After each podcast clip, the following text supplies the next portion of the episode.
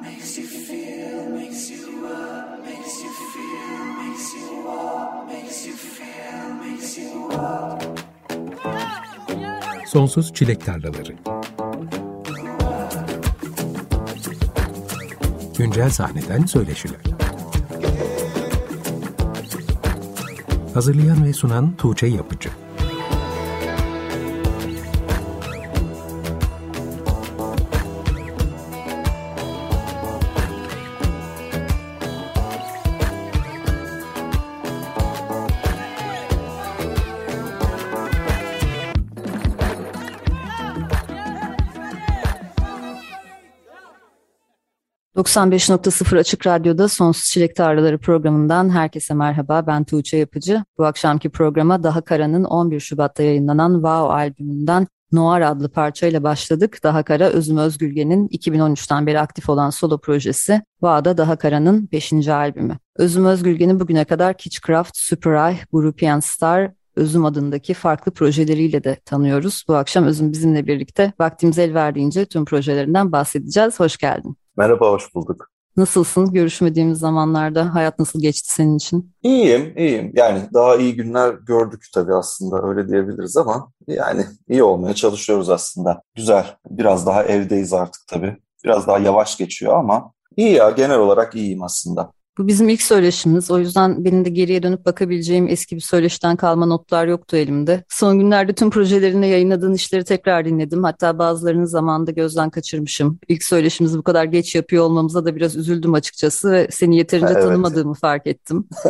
bu akşam hem ben hem de dinleyenler seni daha yakından tanıyabiliriz umarım. Harika, umarım. Söylediğim gibi diğer projelerinden de bahsedeceğiz ama bu akşam Daha Kara'nın yeni albüm vesilesiyle buluştuk. O yüzden sohbete Daha Kara'dan başlamak en doğrusu olur diye düşünüyorum. Öncelikle Daha Kara'yı senin solo projen olarak mı tanımlamalıyım diye soracağım. Çünkü önceki senelerde bana gönderdiğin maillere göz gezdirdiğimde senin de bazen solo proje bazen grup olarak tanımladığını gördüm. Böyle proje isimleri dinleyicilerde de kafa karışıklığı yaratabiliyor. Solo bir iş olsa bile uzun seneler grup zannedilebiliyor. O yüzden de işin doğrusunu senden dinleyelim isterim. Yola çıkışında ve seneler içerisinde geçtiği yolda yollarda daha karayı nasıl tanımlamayı tercih ediyorsun? Tabii aslında Dağ Kara'nın ortaya çıkışı o zamanlar Kitchcraft diye bir projem vardı, projemiz vardı daha doğrusu Gökhan Kantar'la birlikte. O projeyi sonlandırdıktan sonra biraz rahat durmayıp yine bir şeyler yapma arayışına girmiştim. Ve biraz daha tek başına geçen bir dönemdi o açıkçası. Kitchcraft'ın o hafif yorgunluğundan sonra işte seneler süren biraz daha kendi başıma kaldığım bir dönemdi ve böyle evde ufak tefek denemelerle ve daha önce hiç yanına yaklaşmadığım bir tarzda aslında bir şeyler söylemek isteyerek ortaya çıktı. İlk başlarda tamamen evet böyle yatak odasında tek başıma işte yazdığım, kaydettiğim hatta mixini falan filan bile kendim hallettiğim bir proje olarak başladı. Ama sonrasında bu ikinci albümden sonra müzisyen arkadaşlarımı da dahil etme fikri tabii ki geldi. Çünkü bir süre sonra kapana kısıldığını hissediyorsun aslında. Yani hani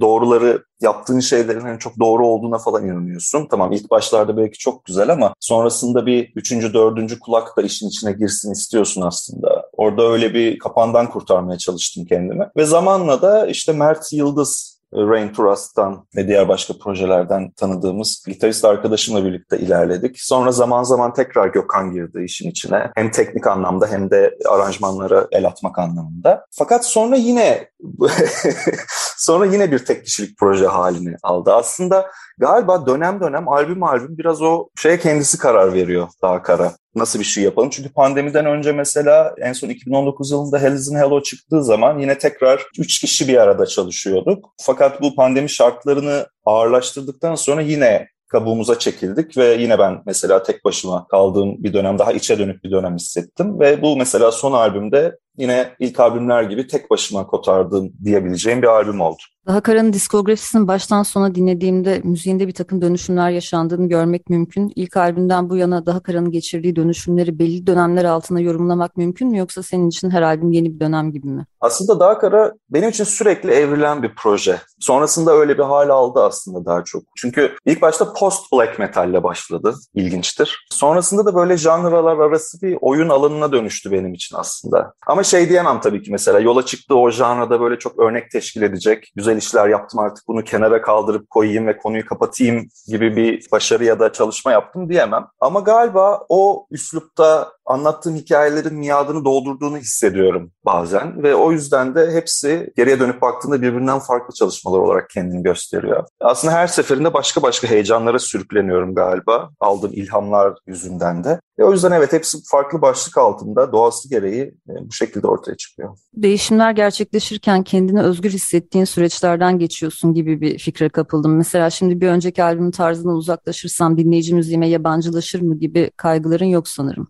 Hiç yok. Aslında bu kaygıyı diğer projelerde yaşadık. İşte daha karadan önceki Hitchcraft projesinde mesela o dönem yaşıyorduk. Ama dediğim gibi biraz daha kendi başına kaldıktan sonra galiba o tip endişeler çok da dert yaratmıyor yani. Evet o yüzden benim için problem değil aslında.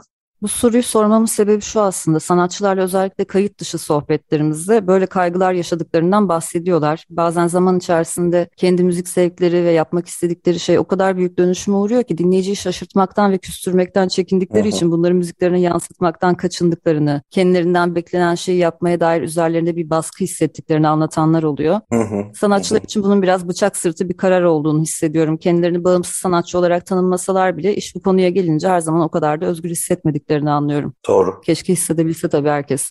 Çok doğru. Ama orada şöyle ufak bir şey söyleyebilirim. Mesela ilk dönem bu post black metal albümleri yaptığım dönemde daha önce hiç alışık olmadığım veyahut da tanışmadığım bir kitleye ulaşmıştı aslında şarkılar. Sonrasında bu ikinci albümden sonra biraz daha tarz değişmeye başlayınca bu bahsettiğim de Other Rooms albümüdür. Onunla birlikte de bambaşka bir kitleyi yakalamış bulundum aslında ve işin garip tarafı post black metal dinleyen kitle de gayet bunu kabullendi aslında ve galiba bana biraz cesareti bu verdi. O Other Rooms albümünün de çok keskin bir dönüşten sonra kabul görmesi ve iki farklı kitle tarafından bir şekilde hani benimsenmesi acayip şaşırtıcıydı. Galiba oradan biraz gaz alıp böyle bir ivmeyle devam etti sonrası. Şimdi aslında bu son albüm için Daha Kara'nın 5. albümü olduğunu söyledik ama daha önceden yayınladığım post black metal dönemindeki albümleri saymıyoruz. Orada da bir parantez açalım isterim bu konuda çünkü seni o dönemden beri takip edenler de bize kızmasınlar. Tabii ki. 5. albüm değil diye. yok yok aynen öyle. Ondan önce de bir üç albümlük bir süreç var. Onlar da aslında şu anda bu streaming sitelerinde mevcut değiller ama merak edenler ve hala işte ulaşıp dinlemek isteyenler Bandcamp üzerinden ulaşabiliyorlar hala. Aslında 2018'den beri her yıl bir albüm yayınlıyordun. Geçen sene de senden yeni bir şey gelmeyince biraz merak etmiştim neler yapıyorsun diye. Ama bu yılın hemen başlarında yeni albüm geldi. Senin her albümünde belli konseptler oluyor. İlle konsept olarak tanımlamak gerekmez ama belki belli bir dönemin haleti ruhiyesiyle ortaya çıkan, farklı kaynaklardan ilham alan bütünlüklü albümler diyebiliriz Daha Kara'nın bugüne kadarki tüm üretimleri için. Senin için Va albümünün çıkış noktası ve ilham kaynakları nelerdi? Aslında bu pandemi süreci diyebilirim. Ya hepimizin çok yakından yaşadı ve biraz önce dediğim gibi 2019'daki o Hell is in Hello'dan sonra bir şekilde pandemi artık sona erecek ve iyi bir toparlanmaya girecek gireceğiz sanıyordum. Fakat gittikçe uzadı. Hatta daha kötü bir hale aldı bu süreç içinde. Ve ben de biraz daha melankolik galiba bir havaya kapılıp moda girip aylar geçirdim bu düşünceyle. Aslında ilk dönem işleri gibi biraz böyle içe dönük ve melankolik diye tanımlayabileceğim bir albüm. O yüzden aslında bu zoraki tek başınalık yani seçimimiz olmadan bütün bu kısıtlamalar içinde işte kendimizi bulduğumuz yalnızlık o şarkıları yapmaya itti. Ve dediğim gibi kısa bir albüm ama hemen hemen albümdeki çoğu şarkı da bu süreç içinde kendini gösterdi zaten. O yüzden o en büyük itkiyi şey olarak tanımlayabilirim. Zorunlu kapanma ve bu özgürlüklere vurulan darbe. Tabii ki iyi niyetle bunu şey yapmıyorum. Bir aşı karşıtı gibi konuşmak istemem aslında öyle dalgalanmak istemem. Ama dediğim gibi biraz daha içe dönük ve biraz daha melankolik yaptı bizleri galiba. Bu albümü Daha Kara'nın en karanlık ve en kişisel gayreti olarak tanımlıyorsun. Buradan zaten üretim sürecinde oldukça yalnız ve kendi dünyanda geçtiği gibi bir anlam da çıkarıyorum. Hı hı, doğru. Albümdeki parçaların hepsi pandemi döneminde mi üretildi? Ee, bir tanesi hariç iki hatta. Evet yani birbirine çok yakın dönemler aslında. Mesela daha önceden yaptığım ama hiç dokunmadığım bir fikri aldım ve bu sefer hani şu zaman doğru geldi ve onun üstünde birazcık vakit geçirip gerçekleştirdim. Ama evet yani çok büyük oranda %80-85 oranında bu döneme ait bir iş diyebiliriz. Sen peki genel olarak bir albüm üzerine çalışıp onu mu yayınlıyorsun yoksa yüzlerce şarkı Zula'da var onların arasından seçip bütünlüklü bir albüm mü oluşturuyorsun? Çalışma yöntemin hangisine daha yakın? Ee, ikisinin arasındayım diyebilirim. Bir de birazdan konuşuruz onları da. Çünkü birkaç farklı projeyi bir dönem bir arada götürdüğüm için aslında kafama bir şey esiyor ve mesela atıyorum daha karaya uygulamak istiyorum ya da super IH'a uygulamak istiyorum. Fakat sonra bir şey beni durduruyor. Aslında baştan çok bağımsızım bu konuda ve çok takmıyorum dedim ama galiba otokontrol ister istemez var bende. Şeyi düşünüyorum mesela. Şu anda mesela daha karanın albümüyle ilgileniyorum. Ama bu üstünde çalıştığım şey bu daha kara için düşündüğüm hikayeye ve o konsepte uymuyor. O zaman bunu atmayayım ama... Bir... Açık Radyo'da Sonsuz Çilek Tarlaları programındasınız. Daha Kara'nın 11 Şubat'ta yayınlanan Wow adlı 5. albümünden Young Turks adlı parçayı dinledik. Bu akşam Özüm Özgülgen Daha Kara projesinin yaratıcısı bizimle birlikte.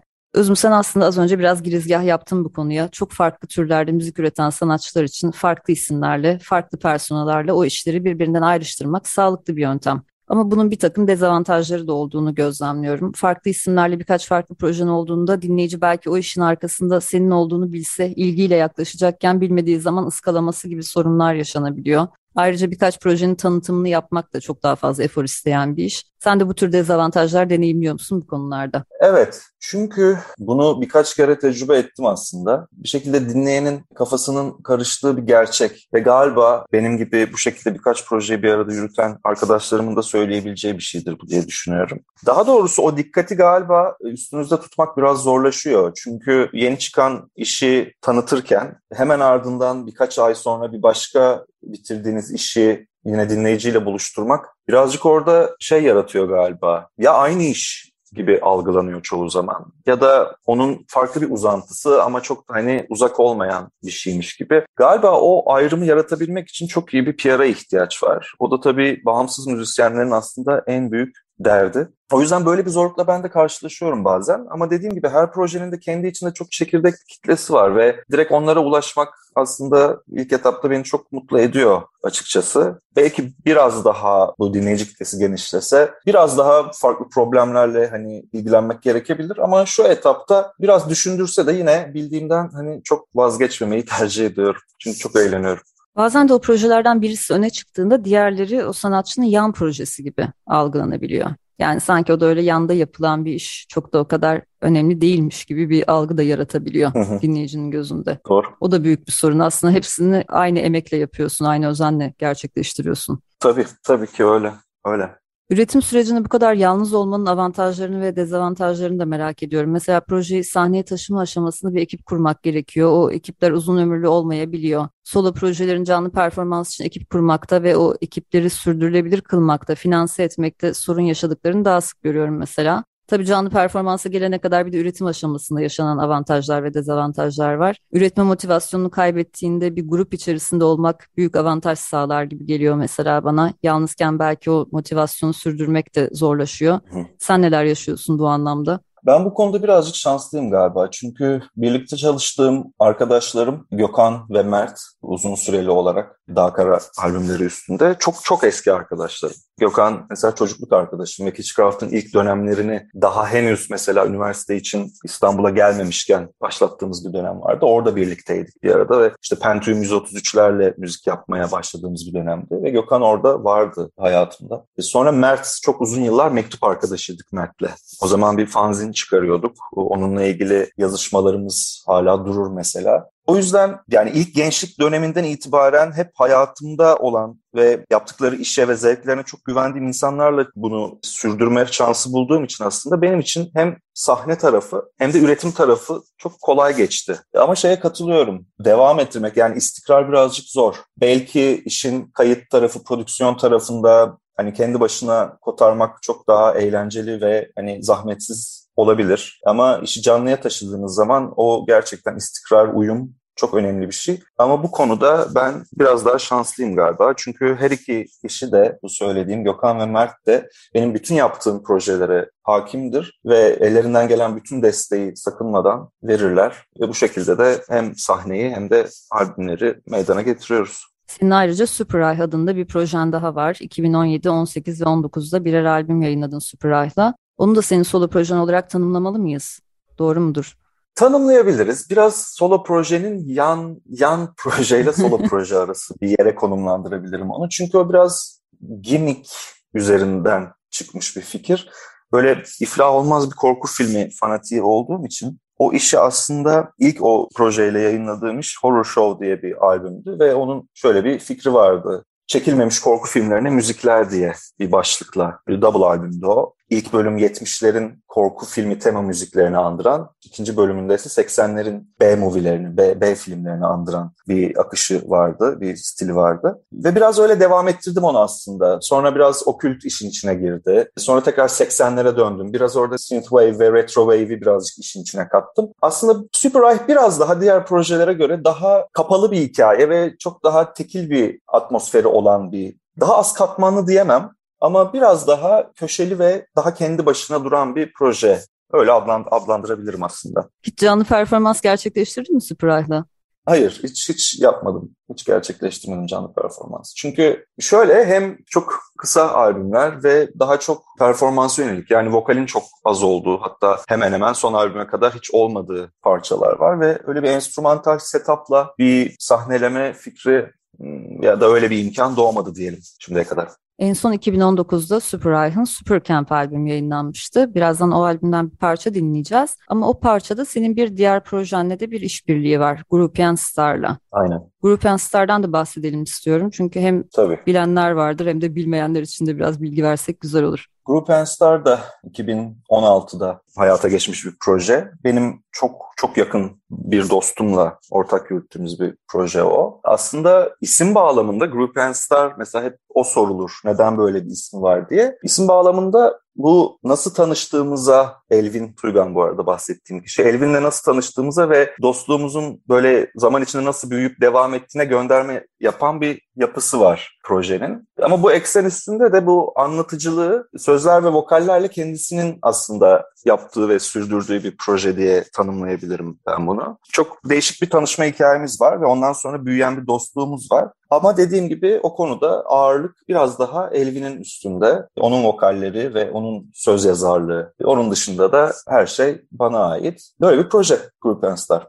Sen de projeler bitmiyor ve geçen sene yetmiyormuş gibi yeni bir projeye daha başladın. Bu sefer Özüm adında seni görsel olarak da daha çok gördüğümüz, diğer projelerinde çünkü daha karada belki yüzünü biraz daha saklıyorsun gibi hissediyorum. Özümle de geçen yıl iki tane single yayınladın. Nisan ayında Sen Beni Aldatamazsın ve Aralık ayında Bana Dönmedin single'ları geldi. Buna daha pop bir proje diyebiliriz herhalde senin için. Tabii ki direkt Türkçe pop diyebiliriz hatta. Biraz böyle 90'lar esintisi olan. Aslında ben hemen oraya geçmeden önce bütün bu konuştuğumuz projelerle ilgili şöyle bir genelleme yapabilirim açıkçası. Hani niye bu kadar farklı şeyi niye yapıyor bu adam diye bir şey gelebilir belki insanların aklına. Galiba şöyle bir şey içindeyim. Bu şımarıklık olarak da tanımlanabilir tabii. Çok bilmiyorum ama hani ilk gençlik zamanlarından itibaren bütün aldığım ilhamlar neyse onları bir şekilde müzik yapmaya başladıktan sonra bir şekilde onlarla ilgili bir şeyler yapmak istedim aslında. Hani dışa vurum diyebiliriz buna. İşte dediğim gibi mesela korku filmi fanıydım çocukluğumdan beri ve onlarla büyüdüm. Super Life öyle doğdu. Hitchcraft mesela keza inanılmaz bir synth pop hayranlığım vardır. O oradan gelişen bir projeydi. Daha Kara tabii ki bir metalci olarak ortaokul ve lisenin ilk dönemleri büyüyüp sonrasında bunun dışa vurumu olan bir projeydi. Aslında birazcık neyden ilham aldıysam yıllar içinde onların tezahürü oldu hepsi. En son evet özüm dediğimiz yani direkt kendi ismimi koyduğum projede bir Türkçe pop projesi. Burada da biraz 90'ların Türk popunun galiba bütün o dünyasına bir saygı duruşu, niteliği taşıyan bir havası var bütün işin. Çok değerli müzisyenler var işin içinde bu arada. Tabii ki diğer bütün o bağımsız projelerimin biraz daha dışında duruyor aslında. Onun da çıkış hikayesi şöyle. Can Şengün projenin prodüktörü. Bir gün ben de eski evimde oturup ıı, müzikler dinliyorduk. Sonra o dönem yaptığım bir İngilizce parça vardı. Paranoya adında. Dinlerken çok gaza geldik ikimiz de ve Can şey diye bir teklifte bulundu. Neden Türkçe yazmıyorsun bunun sözlerini ve niye hani bunu farklı bir kesimle, daha büyük bir kesimle, daha fazla sevebilme potansiyeli olan insanlarla buluşturmuyoruz diye bir fikir verdi ve acayip heyecanlandım ben. Tabii ki falan diyerek giriştik. Sonra sağ olsun çok iyi müzisyenleri toplayarak hep birlikte albümü kaydettik. Aslında kaydedilmiş bir albüm var elimizde. Fakat araya giren bazı talihsiz durumlardan dolayı çıkışı birkaç kere ertelendi. Ve biz de en sonunda bunları tek tek dinleyiciyle buluşturmayı seçtik. Bu şekilde hala devam ediyor ve sanıyorum önümüzdeki aylarda da gerisi gelecek projenin. Volkan Ökten, Nurkan Renda, Ümit Kuzer gibi birbirinden değerli isimler var çünkü projenin içinde ve insanların da duyması için çok heyecanlıyım açıkçası. Aslında az önce bahsettiğin çok farklı türlerden ilham alman, çok farklı türleri dinlemen ve sonrasında bu türlerde müzik üretebilme üzerine becerin olmasıyla da alakalı kaçınılmaz olarak çıkan bir sonuç gibi hissediyorum. Öyle, öyle.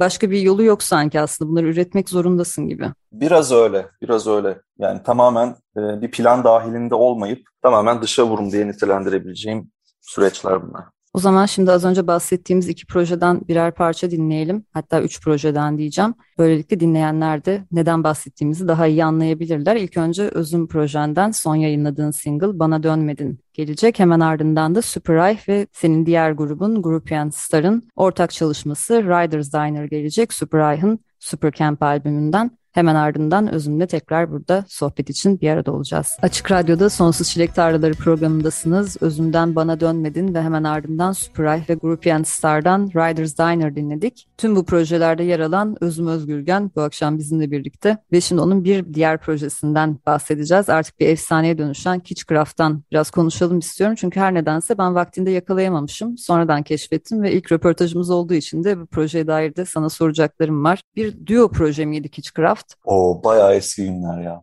Evet, duo projeydi. Gökhan Kantar'la birlikte yürüttüğümüz bir projeydi. Şöyle diyebilirim, şimdi haksızlık yapmayayım. Tabii zihin biraz geriye doğru çalıştırmak gerekiyor. Biraz şey oldu şu anda ama e, normalde üç kişilik bir proje olarak başlamıştı ilk etapta. Sonra arkadaşımız ayrıldı bizden. Yani farklı bir şey seçti. Hatta yurt dışına yerleşti ve o yüzden koptuk ve sonra Gökhan'la birlikte yürütmeye devam ettik. Sonrasında canlı performanslar için benim konservatuvardan sınıf arkadaşım oyuncu Ece ile birlikte üçlü bir grup olarak sahne performansları yaptık. Ama üretimde çoğunluk olarak hep Gökhan'la ben devam ettirdik projeyi. Tabii senin gibi böyle çok uzun müzik kariyeri olan konuklarım da oluyor ama çoğunlukla en fazla 10 senelik bir müzik geçmişi olan sanatçıları ağırlıyorum. Daha çok güncel müzik üzerine, yeni müzikler, yeni sanatçılar üzerine yoğunlaştığı için program. Söyleme yaşım çıkacak. Yaşını söyle.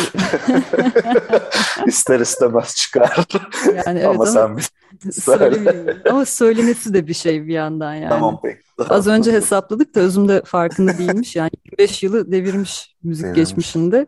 Kitchcraft'ın da çok geçmişe dayanıyor aslında 90'lara dayanıyor ortaya çıkışı. O yüzden aslında soruları sorduğum zaman senin için biraz zaman tüneli gibi oluyor. Geriye dönüp hepsini hatırlayıp anlatmak. Aynen öyle oldu ve bunu birazcık hani diğer projelere nazaran sona doğru bırakmak da aslında çok güzel bir kronoloji oldu benim için. Kitchcraft çok çok eğlenceliydi ve çok eğlenceli dönemlerdi. Festivallerin sorunsuz gittiği, herkesin çok eğlendiği, daha az sıkıntılarımızın olduğu nispeten diyeyim ama bunun için. Ve gerçekten çok çok çok eğlenceli, çok güzel, çok bugüne göre çok daha parlak zamanlarmış. 2000'lerde İstanbul'da şu anda çoğu var olmayan pek çok mekanda ve festivalde çalmışsınız. 2000'ler çok sayıda mekanın ve festivalin varlık gösterdiği bence İstanbul'da müzik sahnesinin altın dönemiydi. Üretim niceliği konusunda 2010'lar altın dönem sayılabilir belki ama 2000'lerde üretim daha az olsa da nicelik nitelik bakımından bir orana vurulduğunda daha yüksek bir grafik varmış gibi hissediyorum. Kitchcraft'ın hikayesini biraz daha iyi anlayıp sana daha doğru sorular sorabilmek için internetin altının üstüne getirdim özüm ve anladığım kadarıyla siz pek de kayıt yayınlamadan ilk önce mekanlarda çalarak olarak bir kitle edinmişsiniz o dönem. Hı hı. Doğru mudur? Doğru.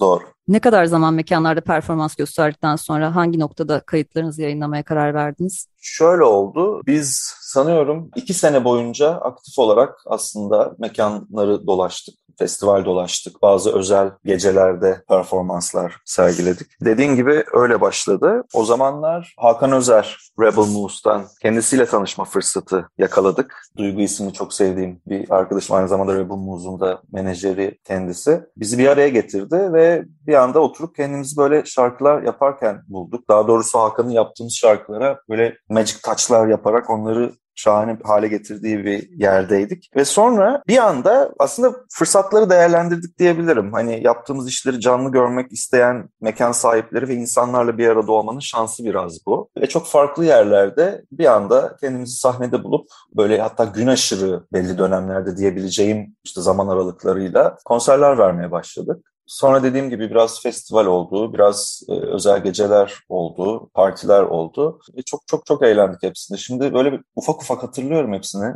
Sen sordukça, böyle konuştukça. Kareler geliyor herhalde. Aynen öyle, aynen öyle. Çok çok ilginç. Mesela Fashion TV vardı. Hala var mı o? Görmedim senelerdir. Mesela Fashion TV'nin bir gecesinde çıktığımızı hatırlıyorum ve bir olaydı o mesela. Onu hatırlıyorum. Fashion TV bir, bir, bir şeydi böyle. Hani zamanının galiba. Yani belki de bana, bana öyle geliyordu bilmiyorum ama çok heyecan heyecan verici gecelerden biriydi mesela onu hatırlıyorum. Onun dışında işte e, Rumeli Hisarı'nda muamma vardı klasik. Belki dinleyenlerden hatırlayanlar çıkacaktır. O dönem orada çok çaldık. Onun dışında da zaten işte Ghetto, Indigo gibi o dönemin bütün o in, in diyebileceğimiz mekanlarında performanslar verdik. Sonra zaman geçtikten sonra bu çaldığımız şarkıları da hani bir araya getirip artık bir şeyler yapıp hani bunları çıkaralım istedik. Çünkü insanlar da bunu istiyordu açıkçası. Gerçi o albüm sürecine kadar demo diye nitelendirebileceğimiz şekilde böyle 4-5 şarkıyı bir araya getirerek bir şeyler yayınlıyorduk. Böyle çok limited edition işte CD'ler basıp onları dağıtıyorduk çevremize, eşe dosta. Ama o albüme dönüşme süreci yine Hakan'ın ve çok sevdiğim bir başka arkadaşımın vasıtasıyla gerçekleşti. Hadi niye bunları bir albümde toplamıyoruz gibi bir karara varıldı en son. Ve Hakan'ın prodüktörlüğünde, müzikal prodüktörlüğünde şarkılar biraz daha değişti. Günün şartlarına adapte edildi. Ve çok da iyi bir Mike Nielsen'la çalıştık mesela. Şimdi onu hatırladım. Mixlerini o yapmıştı albümün çok da güzel bir iş ortaya çıktı. Aslında bir jübile çalışması gibi tanımlayabiliriz bunu. Ondan sonra da zaten Kishcraft üretim hayatına son verdi o albümle birlikte. Hakan Özer müthiş bir eşleşme olmuş bence. Çünkü 2000 Harika, evet. herkesin bildiği üzere çok daha rock dominant bir dönemdi ve Rebel Moose'un rüzgarını hatırlıyorum o dönemde estirdiği rüzgarı. Evet. Yani bu ülkede böyle müzikler de yapılabiliyormuş aslında. Böyle müzikler de varmış dedirten bir şeydi bence benim için en azından bir dinleyici olarak. Çok eğlenceliydi. Sen de o dönemler Hakan'la çalışmaya başlamadan önce Rebel Moves, China Band falan dinler miydin? Tabii ki. Acayip severdim ve hatta şimdi şey söyleyince şu geldi. Kimselerin bilmediği ve her zaman böyle Hakan'la bir araya geldiğimizde bangır bangır çaldığımız Hitchcraft ya da Rebel Moves featuring Hitchcraft şarkılar vardır mesela. Onları da zaman zaman böyle niye yayınlamıyoruz diye düşünürüz. Aslında çok ilginç şeyler yapmıştık birlikte. Rebel Moves'dan samplingler işte Hitchcraft'tan bazı sample'lar alıp Rebel Moves'un şarkılarıyla match etmek gibi böyle zaman zaman oturup yaptığımız çalışmalar vardı. Şimdi onlardan bir tanesini dinlemek istedim bak sana söyleyince. Bak bunu bana söylemekle hiç iyi etmedin çünkü bundan sonra onları yayınlamanız için. Tamam aslında çok şey hatta en son birkaç hafta önce yine bir araya geldiğimizde şey yaptık. Niye niye bunu çıkarmıyoruz diye. Niye çıkarmıyorsunuz? Ama şey tabii ki yani bilmiyorum onu galiba Hakan ve Ömer Ömer'e sormak lazım.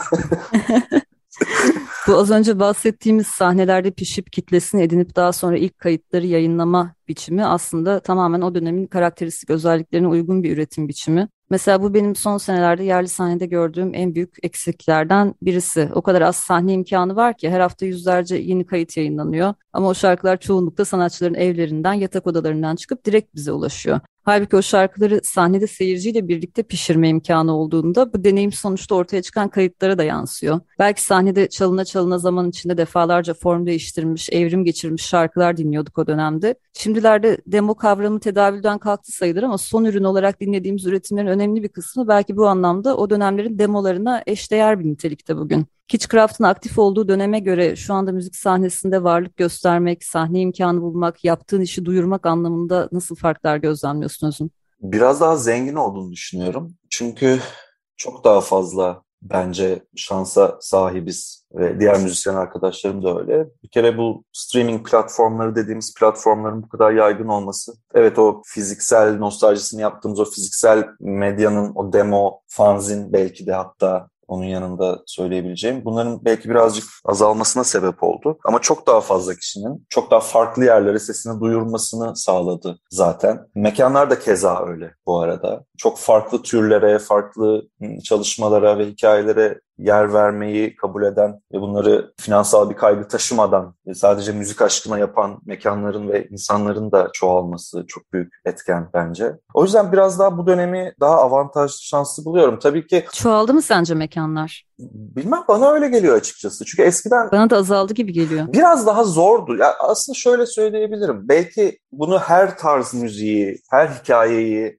her hikayesi olan birinin bir şans bulması açısından düşündüğümüzde biraz daha galiba şey, daha zengin geliyor bana öyle diyeyim. O zamanlar çünkü birkaç ana mekan vardı ve genellikle ya birinin bir ismin alt grubu olarak çıkardınız ya da çok zor sıra gelirdi. Ama şimdi mesela birkaç mekan var hemen hepimizin aklına gelebileceği. Orada bu müzisyenlerin böyle şans bulması ve haftanın her gününün neredeyse bu performanslara ayrılıyor olması bence biraz daha büyük bir şans. Bilmiyorum belki şey mi hatırlıyorum acaba? Ee, sen de öyle diyorsun ama acaba geçmiş mi farklı hatırlıyorum diye düşünüyorum şimdi.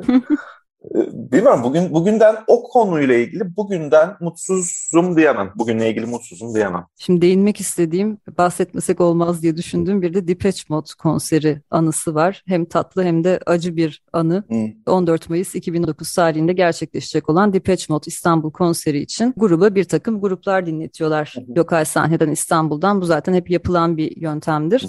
Sizden önce sahneyi kim açsın, kim ısıtsın diye sorulur ve onlar da Kitchcraft'ı seçiyor seçiyorlar. Yani sizi seçiyorlar.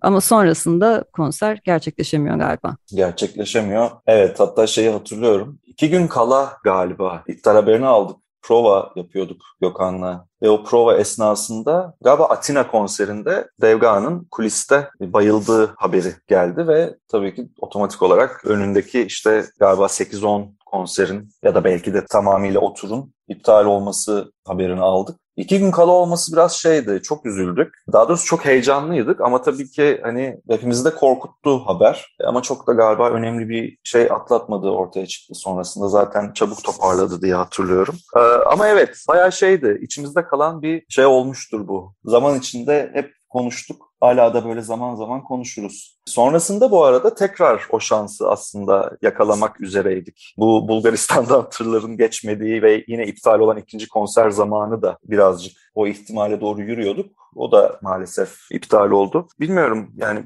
kimin şanssızlığı kime sirayet etti emin değilim onunla ilgili. Depeche Mode'da bir türlü buluşamadınız yani çok da yaklaşmışken aslında. Bir türlü buluşamadık maalesef.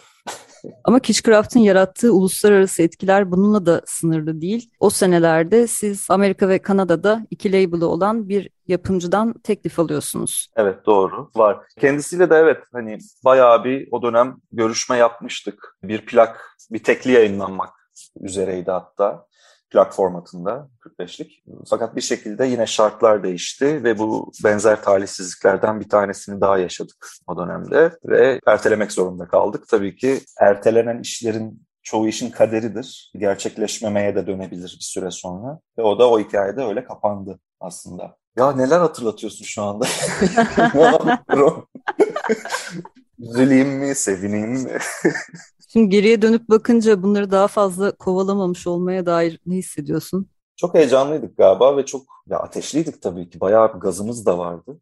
Çünkü evet belki şimdi biraz daha bunları düşününce daha böyle bir şey hissediyorum, buruk hissediyorum. Ama o zamanlar çok çabuk atlatıyorduk bunu çünkü ya sonraki adımda gerçekleştirmek istediğimiz şeyler vardı hali hazırda hep. Ne bileyim bir hafta sonraki konsere hazırlanıyorduk bir yerden bir davet alıyorduk. Daha çok heyecanlandırıyordu. Onun işte yok buruk hissi hemen geçiyordu falan filan. Ama şey yani total olarak bugün baktığımda belki de haklısın. Biraz daha şans yaver gitseydi ve biraz daha e, üzerine düşseydiniz belki. Dirayetli çıksaydık ve hemen heyecana kapılıp başka şeylere yönelmeseydik. Dediğin gibi evet daha farklı bir şekilde yol alabilirdik Kitchcraft. Ama tüm o demolardan ve tüm bu deneyimlerden sonra 2013'te Kitchcraft'ın House of K isimli ilk bandrollü albümünü yayınlıyorsunuz. Evet doğru. O bir toplama albüm diyebileceğimiz bir albüm. Seneler içinde Kitchcraft'ın sahnede hem en çok tepki alan şarkılarının bir araya geldiği ve içinde iki tane de yeni şarkı. O, o güne kadar hiç bir yerde çalmadığımız iki yeni şarkı barındıran bir albümdü. Ve bir anlamda evet dediğim gibi jübile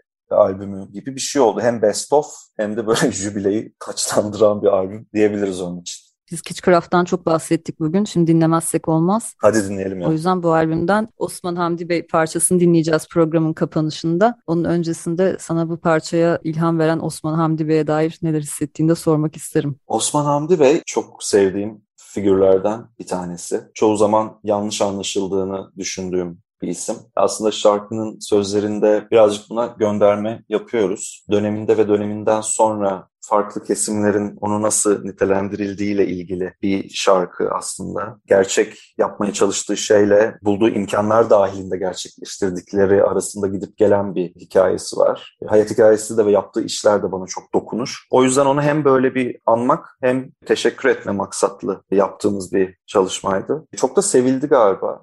Çünkü bütün şarkının sözleri İngilizceyken sadece nakaratında galiba Türkçe bir isim duymak biraz ilginç geldi. Bana söylerken çok ilginç gelmişti bu arada. Belki de hani şu gün baktığımda çok evet çok yeni bir şey diyemem ama değişik bir yapısı vardı. Hala da çok büyük keyifle dinliyorum. İyi ki yapmışız. Özüm gerçekten çok mutluyum. Sonunda seninle şöyle uzun uzun sohbet etme şansı bulabildiğimiz için. Ben de ya. Belli ki de muhabbet bitmez. Çünkü müzik sahnesinde az önce de söylediğimiz gibi aslında senin çok da söylemek istemediğin gibi yaklaşık 20 senedir farklı projelerle ciddi deneyimlerim var. Bu akşam ancak bir girizgah yapabildik bence. Vaktimiz el verseydi de tüm projelerinden daha fazla parça çalabilseydik keşke. Sen yine yeni albümler çıktıkça farklı projelerine de gelirsen ben seni yine ağırlamak isterim. O zaman da diğer projelerinden daha fazla çalarız. Seve seve. Davet ettiğin için çok teşekkür ederim. Konuşmak ve böyle geriye doğru dönmek de beni acayip mutlu etti. Çok sağ ol. Çok teşekkürler. Bir hatırlama şansı oluyor aslında tekrar konuşunca senin için de. Onu seviyorum ben de. Aynen öyle. Aynen öyle. Aslında sen program boyunca hem Daha Kara'ya hem de diğer projelerinin geleceğine dair bir takım tüyolar verdin. Ama bitmeden tekrar sormak isterim. Yakın zamanda üzerinde çalıştığın ve duyacağımız neler var? Galiba büyük ihtimalle özümün Üçüncü Türkçe parçası gelecek. Şu anda onun üstünde ilerliyoruz. Bitmeye yakın ve ilk dinleyiciyle buluşacak galiba. Proje özüm olacak. Bir başka Türkçe şarkıyla. Bakalım. Şahane. Sonsuz Çilek Tarlaları'nın bu haftalıkta sonuna geldik. Sevgili Özüm Özgülgen bu akşam Daha Kara projesiyle 11 Şubat'ta yayınladığı Wow adlı yeni albümüyle bizlerle birlikteydi. Özüm'ün Kitchcraft, Super Özüm ve Groupian Star adlı diğer projelerinden de bahsettik. Her birinde ayrı bir dünya kurmuş Özüm. O yüzden diskografilerinde biraz gezinirseniz aralarından en azından birinde belki de hepsinde size hitap edecek ses dünyaları bulma ihtimaliniz çok yüksek. Gelecek pazartesi Kadınlar Günü sebebiyle programı yerli sahnedeki kadın sanatçıların 2022'nin ilk iki ayında yayınlanan üretimlerini ayıracağım. Tek bir konuk ağırlamak istemedim ki programda mümkün olduğunca fazla kadının sesini duyalım. Bu akşam son olarak sizlere Kitchcraft'ın House of K albümünden Osman Hamdi Bey adlı parçayla veda edeceğiz. Gelecek pazartesi saat 20'de Açık Radyo'da görüşünceye kadar hoşçakalın.